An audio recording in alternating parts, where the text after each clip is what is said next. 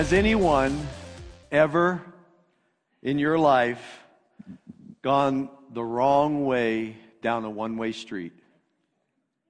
Anybody here ever done that? You took a wrong turn and you are on a one way street and you have a choice when you do that. At that moment, you have a choice. Either I stop and I turn this rig around or I barrel through to the next intersection hoping that it doesn't, you know, bring me into harm's way. And I would venture most of us just keep right on going, hoping that this will not end poorly. And sometimes that decision to do that can, in a worst case scenario, not be a very good decision to make in our life. It reminds me of a scripture that says uh, that there is a way that seems right to a person, a man or a woman, but the end of it is death. And sometimes in life, we take a wrong turn and end up going down the wrong way of a one way street.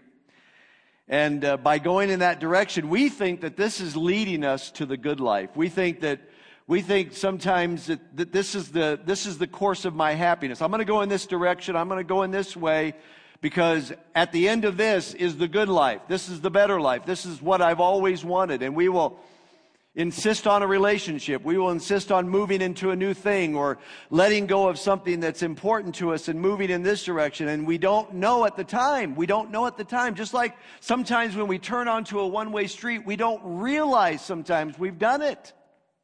But then when you realize you've done it, what are you going to do about it? Are you going to stop and get turned around and get on the right direction, moving in the right way, or are we going to insist on just, you know what, I'm just gonna, I'm just gonna ride this out and see where it takes me. Well, it, it could end poorly.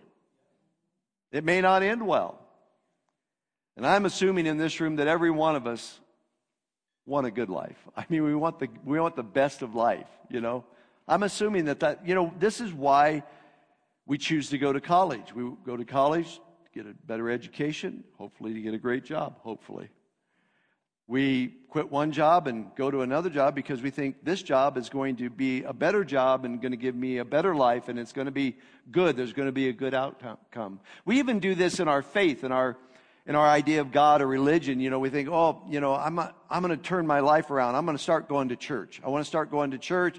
Um, or, you know, maybe I'm not very good at reading the Bible. I really, I'm going to start reading the Bible. I'm going to start spending time with the Lord. And really what we're after is favor and blessing. We're after the good life. We want, we want things to change in our life. And so we make those kinds of decisions. And not only do we want a good life, but everybody in the world is trying to sell us the good life. I mean, all you need to do is turn on the TV. Today, on the big game, there's going to be all kinds of products out there trying to sell you a better life or a good life. Every time we go on social media, there are ads on there telling you, get this, buy this, eat this. It will give you the good life. Only to discover that a good life isn't in the what we possess, it's in the who that we know. It's not in what you get.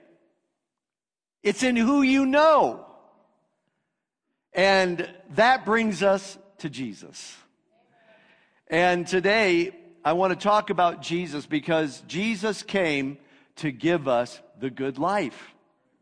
When God created everything, the Bible said, if you read the opening introduction of the Bible, the revelation of God, God created everything and He said it was good, it was good, it was good. But Adam and Eve took a wrong turn, went down a, the wrong way on a one way street. And you know what? They're not the only ones. We do it. And because of them, we do it. And in the spirit of them, we do it. But Jesus came and he said, I'm here to wave you off from going down the wrong way. This is not the good life the way you're going. But I've come that you might have life and have it more abundantly. And so Today, I want to talk about this. I want to talk about this idea of the good life. And if you have your Bibles, if you want to open them with me to John chapter 10, you're going to want to do that because I'm going to look a lot at this. In order to have the good life, my first message of this series is that we need to we need to follow the good shepherd.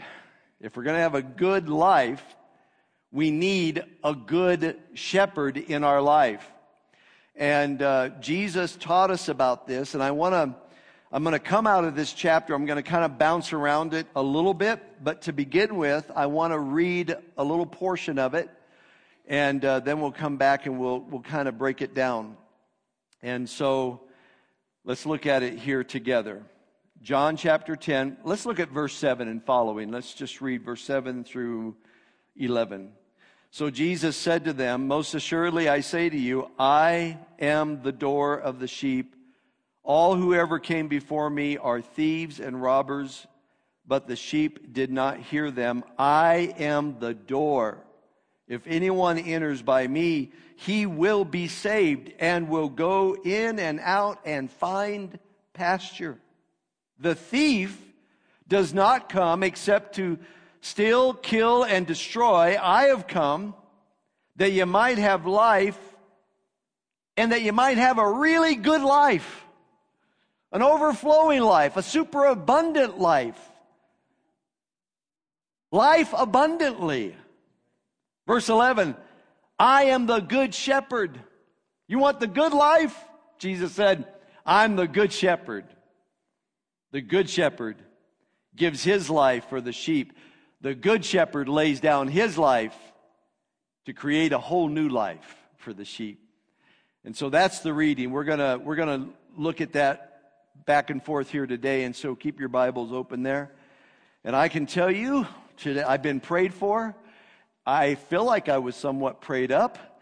I've studied, but I need a brand new touch. How many in the room could use a brand new touch?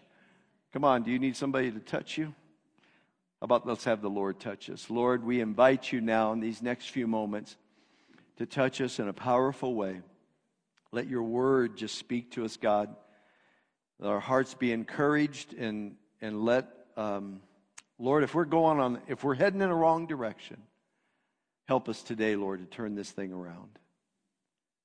To get the life you've always wanted for us. In Jesus' name. And everybody says, Amen. Amen.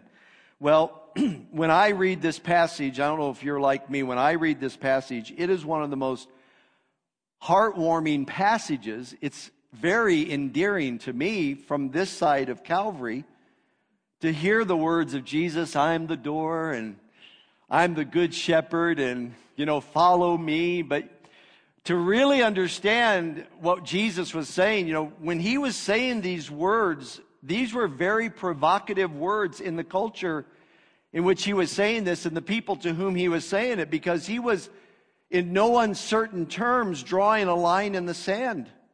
Because in the passage he says here, I am the door of the sheep. And no one comes in or goes out unless they come through me. There isn't a second door. There isn't a door number two. There isn't a door number three. You don't have a multiplicity of doors that you can choose for your life to walk in and out of to bring you into salvation. He said in no uncertain terms, I am the door. And if anyone walks through me, they are saved. Meaning that if you don't walk through me, who am, I am the door. It's one of the great I am statements of Jesus. He said there is no hope of eternal salvation. And not only does he say that, but he says, I am the good shepherd. And when he said that also, that was a, that was a very provocative thing to say because basically the, the, the, Jewish hearers around at that time knew that there was only one good shepherd.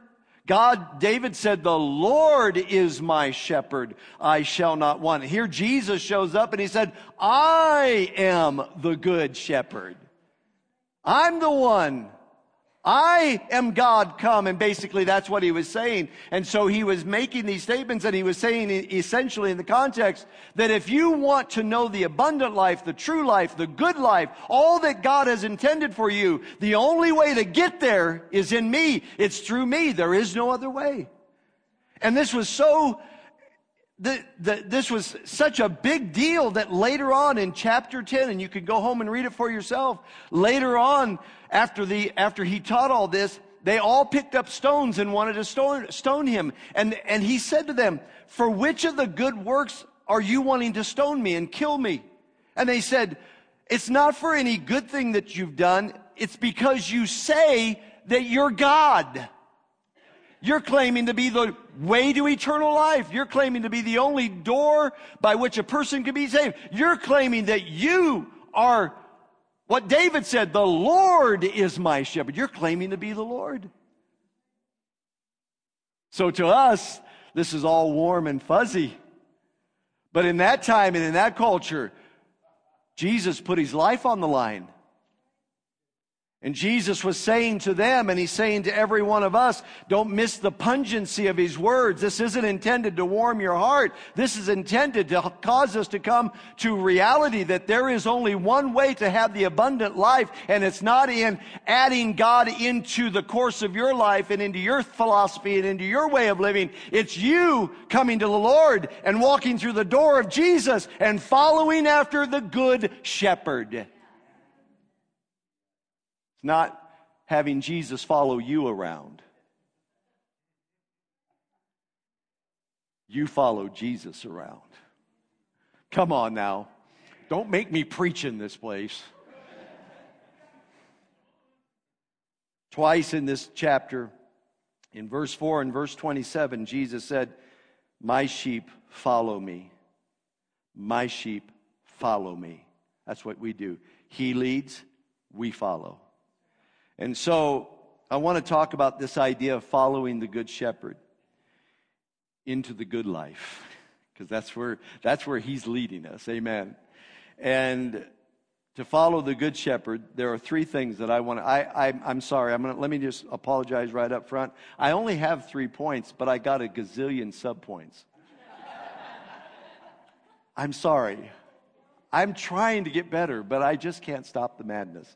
So, to follow the Good Shepherd, we must know, first of all, we, every one of us, you need to know your enemy, the devil.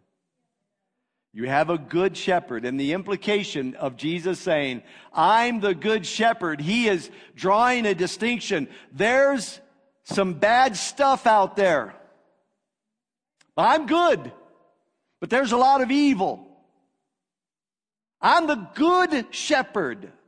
I'm for you, not against you. But know this I'm good, but there is an awful lot of bad junk.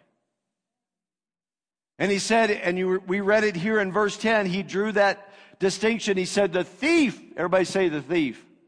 The thief comes to kill, steal, and destroy, but I have come that you might have life. And that term thief is a, in the context, in the broader context of what Jesus is talking about here, he's talking about the devil. He's talking about Satan. And he's saying that you have an enemy. You need to understand, just like sheep, there are wolves and there are coyotes and there are, there are predators that want to take sheep out. You need to understand there is a thief. And I love the term that he uses for thief. The, the Greek word for thief and for steal is the word kleptes. And it's the word from which we get klepto, as in a kleptomaniac. And you know what a kleptomaniac is? It is someone who can't help themselves. They may have all the money in the world, but they're not going to pay for it. They walk into stores and they just have that five finger discount where they just grab it and just walk out with it. They, they almost, it's very, it's a kind of a neurotic you know, thing about them. They just want this. They, and they don't want to pay for it. They just want it for themselves. And, and like a klepto, Satan can't help himself. He just wants to take away what belongs to you. He can't use it. He just doesn't want you to have it. He hates God, but he can't do anything with God. So he comes at those whom the Lord loves. And he wants to rob with the intention of bringing destruction in our life. Amen? Are you with me out there? And so we need to know our enemy. We need to understand that we have a real enemy out there wanting to rob us of our joy, wanting to steal away our freedom, wanting to destroy our lives and our relationships and all the things that are important in our life and all the things that are about God's blessing and goodness in our lives. But we need to be aware of the devil, and partly what we need to be aware of, and I'm going to do a quick little short teaching on this idea of how Satan works, what, what we need to be aware of. And so, Sherry, if you just bring up those three points together, I'm trying to speed things up here. So, here's how the devil works he works, first of all, through deception. Everybody say deception. Another term would be disinformation, incorrect information or incorrect knowledge. It may have some elements of truth, but it's twisted. It's deceiving. It's misleading. The devil will often come and lie to us and get in our head and whisper lies through our school systems, through our parenting. Hey, even through the pulpit.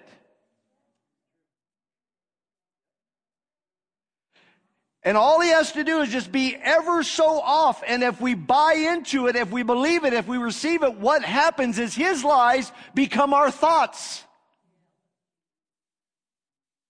And when his lies become our thoughts, they get into our emotions to the point where almost unconsciously we're doing our will, which is really the devil's will, which is not God's will.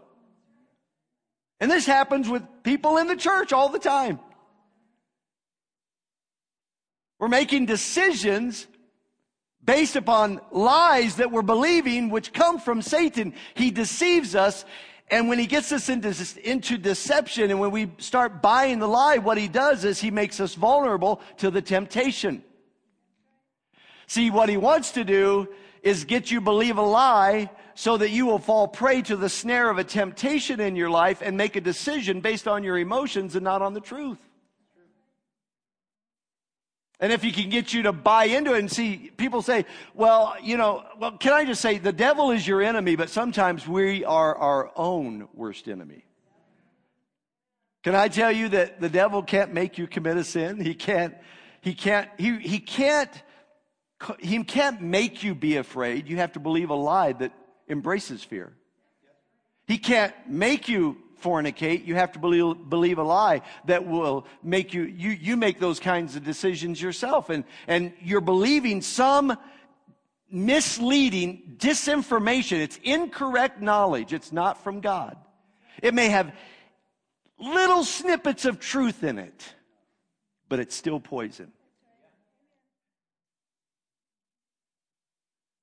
We got to know our enemy. We better be aware. Come on, we need to know our enemy. Listen, think of all the regrettable things you did in your life. You can't say the devil made me.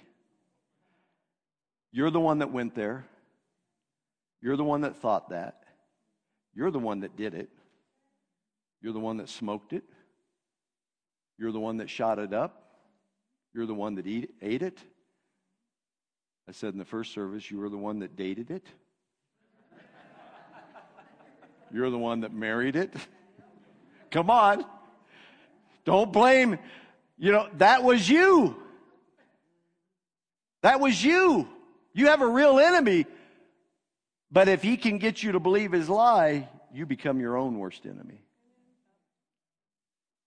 So he gets us into deception, temptation, and then he turns right around and then he accuses you of giving into it. And he shames you and he tries to get you to scatter. Strike the shepherd, the sheep will scatter. So he tries to get you, he, he strikes at the reality of, the, of Jesus in your life, and you run in fear and condemnation and shame and hiding and always hiding and never really settling down and never really, you know, going all the way in and just getting in because that's the devil. The Bible said he, he accuses the brethren night and day. He's in your head. He lies. And then when we retain the lie, he tempts because he's triggered a deeper issue in our heart. You've been triggered. And when you give into it, he turns right around and says, You're a sorry Christian. Amen. So, if we're going to follow the Good Shepherd, number one, Jesus says you need to be aware. You need to beware of your enemy, the thief. Amen. Are we okay out there? The second thing is you need to know yourself. You need to know that you're the sheep. You're the sheep. That's what you are. You're not Eeyore. You're not Piglet. You're not, I don't care what your personality type is. I don't care what position you hold in the company. You're the sheep. I'm the sheep. Amen. Why sheep? You know, in the Bible, sheep are mentioned well over 200 times. And just for to help all the pet lovers out there, just just so we know, got it straight. Dogs are mentioned only 44 times. Cats, a big fat zero. And we're not counting lions because that's not a cat. I know it is, but I knew, I knew, I knew after I prepared this message, I knew, I knew cats were not, they're not a God. They're just not. No, I'm joking. I, I, I do that on purpose. I got, I got roasted and after the second service or the first service. But why sheep? Here it is. You ready for this? Because sheep best represent our humanity. Remember that time when Jesus was going through, it's found in Matthew chapter 9, and Jesus was going through the villages, the Bible said, and he was healing, and he was restoring, and he was touching people in their brokenness. And then he went up onto the side of a mountain, it says in Matthew chapter 9, verse 36, and it said, He looked out and he saw the multitude, and his heart was filled with compassion because as he looked at them, he saw them as sheep that were without a shepherd. That's how God sees us. That's the heart, that's, that's the way the Lord sees us. And here's some reasons why. Sherry, I didn't ask you to do this in the first, I didn't, can you bring, just bring all three of those up? I'm trying to speed myself up. So she's going to give you, here's, here's, here's what you need to know about yourself and me. We all do. I'm dumb. Sheep are dumb. Sheep are directionless. And sheep are defenseless. Now, don't, don't take this to heart as in God sees us as being, you know, um, intellectually challenged, like in that sense. But sheep are, they're, they're kind of, they're, they're dumb. They're dumb. They, they, they don't, they're slow learners and they're, they really need a lot of care and a lot of oversight because they will, they will, they're directionless, they will just wander off and go in their own way. Even if some shepherds I read about, they said you can even bring them to the greenest of pastures. But if you don't watch over them and kind of keep them in that area, they will, they will just, they're prone to wander off and just leave the greener pastures for whatever else they don't even know. They're just going off in their own direction and they can't find their way back and they can't find their way through a wet paper bag. I mean, they, they get into situations. Mark Reinschmidt, he raised sheep all of his growing up days, and he told me about a, a, a situation in which a mother sheep had a she had a little lamb and, and she wasn't tending to the lamb, and so they went off looking for her, and they found her dead down in a marsh, and her head was wedged between uh, two cattails. So she had gone down in to drink the water and she got her head wet. And when she went down to drink the water, she couldn't pull back. Her head was stuck. And they found that lamb, that sheep, dead there. Because she didn't lift her head up and step back. Sheep are dumb. Now, I read another story in eastern Turkey where there were shepherds watching over 1,500 sheep. But they went, they went off around the corner to eat breakfast. And after a while, when they came back, the sheep were all gone and they walked searching for them, went down a little ways, and there was a cliff, ridge. And all 1,500 sheep had walked off the side of that ridge. 400 of them died because they were at the bottom and all the 1100 fell on top of them. They were survived. And here's what happened. one of those sheep walked over the edge. And then another one walked over the edge. And then another one walked over the edge. You'd think by five or six, be like, bah. Wait just a minute. I don't think this is a good direction. But no, all 1,500 went over the edge. That's dumb. Come on, that's dumb. Now, before we get offended about this, before you take this too hard, just look around you. Seriously, look around you. You sit there and watch news like I watch news. And you don't say it out loud, but you're like, this is dumb. over and over again. Look at the, look at the decisions people are making. Your dad made that same decision. What are you thinking? One over the edge, Jesus said, the blind leading the blind, and they all fall into the ditch. Everybody, it just, it just, it's our propensity. And another thing about us is that we can't find our own way out. We think, oh, okay, that path didn't work. I'll try this path. That relationship didn't work. I'll go after this relationship. This job didn't work. I think I'll take that job. I'll just quit that. I won't even show up. I'll just go over here and over and over and over and we leave a path of destruction behind us. That's not the good life. And they're defenseless too. Now, sheep will bite and they can kick. But how many know that doesn't work against a wolf? Come on. they cannot, almost all other domesticated animals can figure out how to live in the wild. Sheep cannot.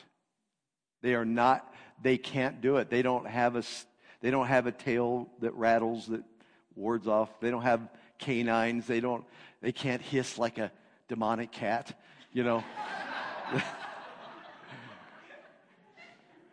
right? They just don't have that capability. They need a shepherd. Feel the love? Feel the love? I'm teasing. Okay, I won't bring it up again. I won't bring it up again. I don't think. They're defenseless. And here's what John 1 John 5:19 says. The whole world lies under the sway of the evil one. That's where people are. They're under the power of the devil. They can't, they can't figure, they can't, but can I tell you as a, as a, as a sheep in the fold, the battle is not yours. It is the Lord's. Hallelujah. And so we need to know our enemy for sure. Not not concerning ourselves with being, you know, fascinated with the demonic, but just beware of how he works. But then I also need to know I'm the sheep. I can't, I can't figure my own life out. I can't run my life. I need to come, I need to go in and out through the door. I need to come through Jesus. I need to depend on him. He's the shepherd. Which brings me then to my third and final point is that you need to know your shepherd too. And your shepherd is Jesus. Number three, know your shepherd. So know your enemy, know yourself, but know your shepherd. And I want you to look with me in chapter 10, verse 14. Jesus said in verse 14, I'm the good shepherd, and I know my sheep, and my sheep know me. This is a really important verse. I'm the good shepherd. You're not the shepherd. You're the sheep. You have an enemy, but don't worry about him because I got, I got, I take care of that business too. But you need to be aware. But you're the sheep. But I'm the good shepherd, and I know my sheep. How many are thankful that Jesus knows you today? He knows you by name. He knows who you are. Paul said to Timothy, The Lord knows those who are his. If you've given your heart to Jesus Christ, you belong to the Lord. You're in good hands. Amen. I know my sheep. But then he went and he said, And my sheep know me. They know me. They know me. See, the way to the good life is we need to know Jesus. And that word know, the Greek word for that is ginosko. And that word was used in Jewish culture. It means to learn or to gain knowledge through experience. But it was an idiom that was used oftentimes in explaining the intimate, the intimate relationship between a husband and wife. Like, and his, and uh, his husband knew ginosko, his wife. Speaking of that relation, that, that deepest relationship between a, a husband and wife. And so what Jesus is talking about here is not just having a head knowledge or a religious knowledge, which is, our world is filled with that. But having a relational knowledge, a intimate knowledge, a relationship knowledge where I know that I'm a sheep and I know who my shepherd is. And Jesus said we need to know him and follow him. And so here's what we can really know about our shepherd. And I do want to just take a couple of moments and just draw out some of the things that are in this passage. First of all, we need to know that our good shepherd will guide us every day through everything. He will bring us right where he wants us to be. He is our guide. And I want you to see this in chapter 10, verses 3 and following. Jesus said, to him, the doorkeeper opens, and the sheep, listen, the sheep hear his voice, and he calls his own sheep by name, and he leads them out. And when he brings out his, his own sheep, he goes before them, and the sheep follow him, for they know his voice. Look at how the Lord leads. The favorite way by which God loves to communicate with you or, or to relate to you is through the ear gate. He's not He's not like, oh, I'll, I'll give them tantalizing things out here to look at and to go after. No, the Lord wants you to learn to listen to His voice. The way Jesus leads is you and I by hearing His voice. Amen. And then he said in verse 5, look at it again. Yet they will by no means follow a stranger, but will flee from him, for they do not know the voice of the stranger. There are all kinds of voices coming into your head every day. But there's one voice that guides. There's one voice.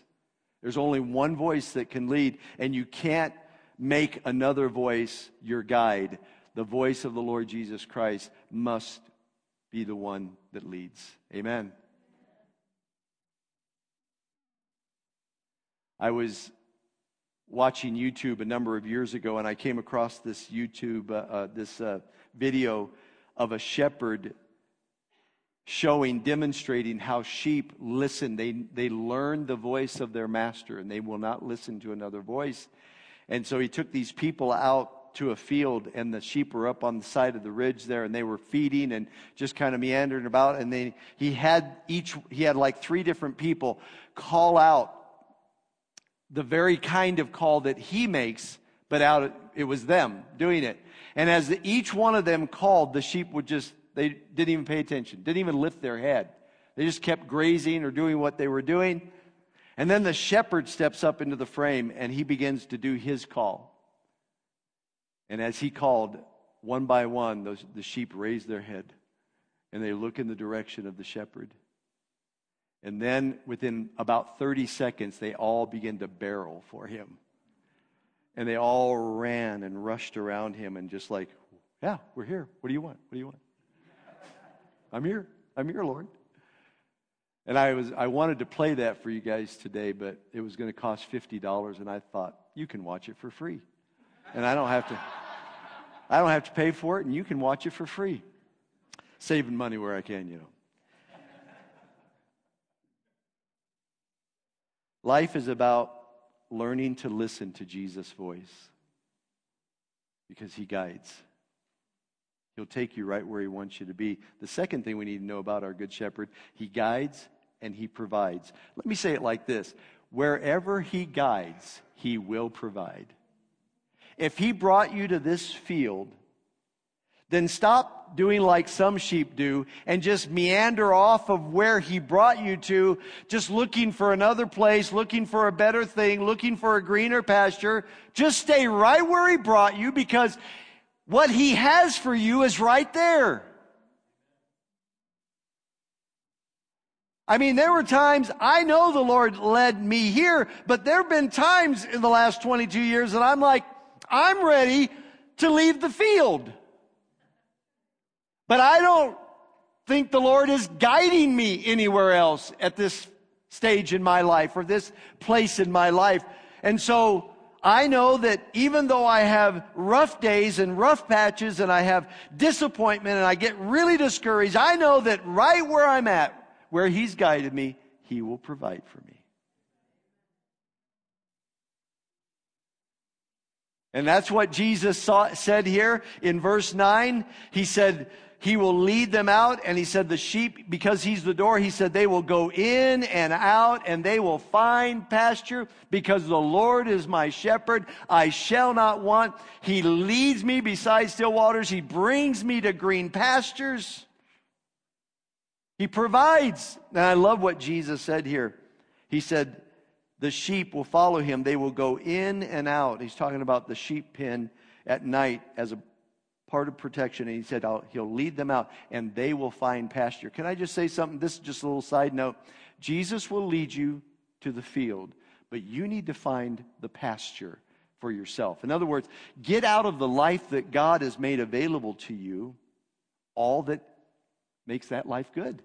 He's brought you to the place. It's kind of like the Lord brought me here in ministry, and I'm now I'm just going to sit around. Okay, Lord, just feed me, feed me. You know, no, go after it. Find a way to make happen for why Jesus brought you there. Does that make sense? That's just a little side note, maybe a sermon all into itself, but not today.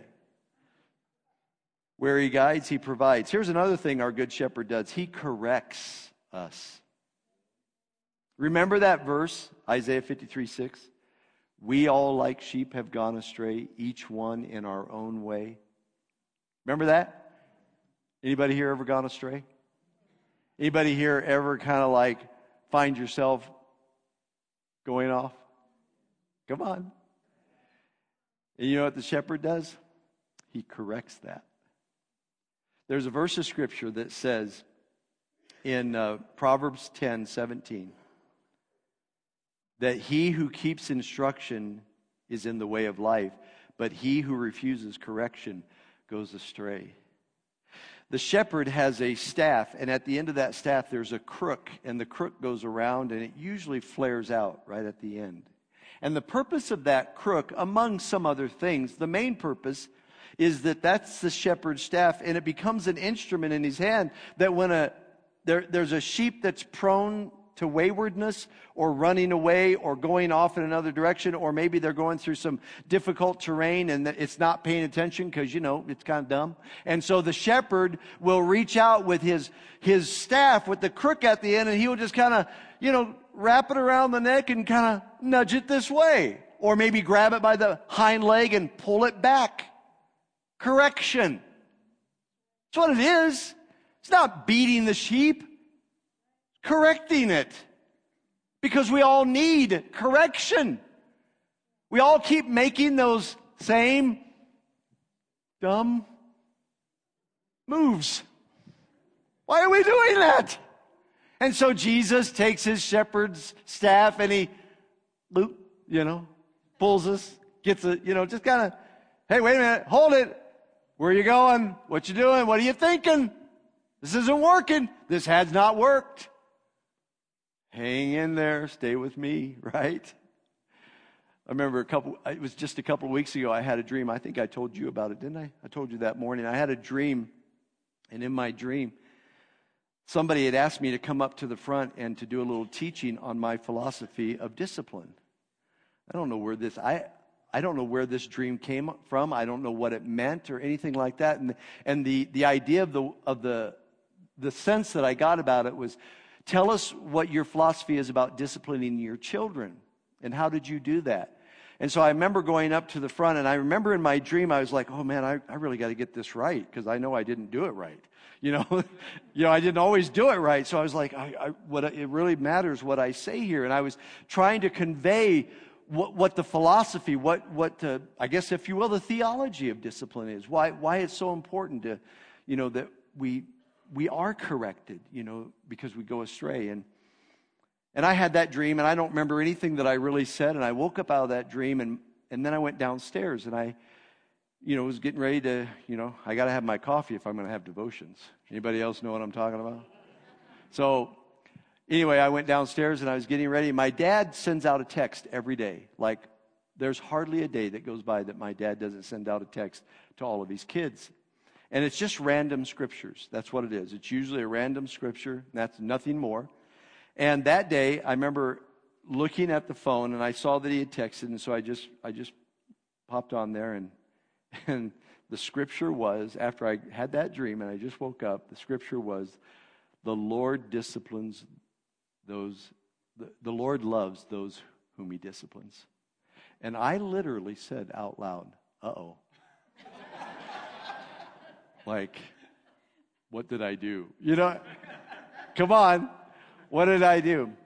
Now, nothing ever, to my mind, nothing ever became of that. I don't, I mean, if, I don't know what that meant, but I just thought, that's just too strange, you know? But God does correct us. And are we listening? I heard an old 80s song that came out the other uh, I, I, listened to it last night and it, there's a there's a phrase in there that says you can listen as well as you can hear. And you can listen. God's god will bring correction if you will listen. It'll be that shepherd's crook around your neck or on your leg or around your side just something to pull you back Amen. So the Lord guides, He provides, He corrects, He protects. Oh, sorry, I got to hurry. He protects the good shepherd. Jesus said, verse 11, the good shepherd gives his life for the sheep. I love that. David said, Yea, though I walk through the valley of the shadow of death, I will fear no evil, for you are with me. Your rod and your staff, they comfort me. I always, I read that passage of scripture a lot at funerals, but it's not really about death. It's about life. He's saying, when I go through times when the enemy is coming against me and I feel the threat of the predator upon me, your rod and your staff, that rod, that club, that club that the shepherd holds, beats off the predator. I'm going to tell you, you're not fighting your battles alone. The good shepherd is with you. Stay with him. Amen. Another thing, he never does, he never stops. Why don't you come on up, uh, Katie? He never stops working. He never stops working. Sherry, and bring up the last one too with that. And he never lets go. He never stops working and he never lets go. Jesus said, I'm the good shepherd and I lay down my life for my sheep. Do you know that Jesus, he laid down his life on the cross for your salvation, but he laid down his life. He, do you realize that Jesus took upon himself the form of humanity for all of eternity for you and me? He's not a human being, but he took on the form of humanity. God became like man, and when he was resurrected, he received that immortal body. But we will see Jesus face to face. God took on the image of you and I. He laid down his life for us, and he's always working for our good. He's, he, we are the Bible says that God's thoughts for us cannot even be calculated. He's got so many things, so many thoughts. He's working in your life and to such a degree. And here's this. He's not only always working in you and not only not always only working for you, but he'll never let you go. And I want to show this to you in the final verses of this, uh, of this passage on this. If you look at verse 27 and following, he says, Jesus said, My sheep hear my voice, and I know them, and they follow me. Verse 28 and I give them eternal life, and they shall never perish, neither shall anyone snatch them out of my hand. Hallelujah. I love that. Jesus says, I've got you. You are in the grip of my goodness and my grace. No, no person and no principality can snatch you away from the Lord. Hallelujah. And then verse 28, look at it. Uh, verse 29, I'm sorry, he says, And my Father, who has given them to me, is greater than all, and no one is able to snatch them out of my Father's hand. So you are, you got a double clutch. You are double gripped. Jesus has you. And if you'll let him, if you'll just let him hold on to you, he'll bring you right to that good life. He'll bring you right into it. Amen. Can we all stand together?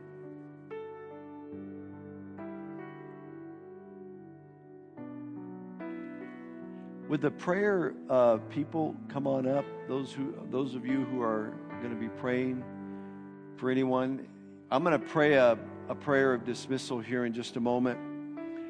But if you're here today, and if, if anything we talked about, or any other care that you might have, or, or situation in your life you'd like someone to pray with you about, these wonderful people are here today to pray with you. But let's just pray right now. Let's just pray. Father, thank you for your presence here today. Jesus, we, we want to thank you that you are the good shepherd. And you've come to give us a good life, the best life, the most fulfilling life, the overflowing and abundant life. And I just pray, Lord, that every one of us, not just for today, but especially as we move into another week, another season of our life, that we would realize, God, that, that we are the sheep of your pasture. And you have the best of intentions for us. And that we would accept that. That instead of looking for greener pastures, we would just keep looking for you. Not trusting in our own senses, not trusting in our own heart, but trusting in your heart for us.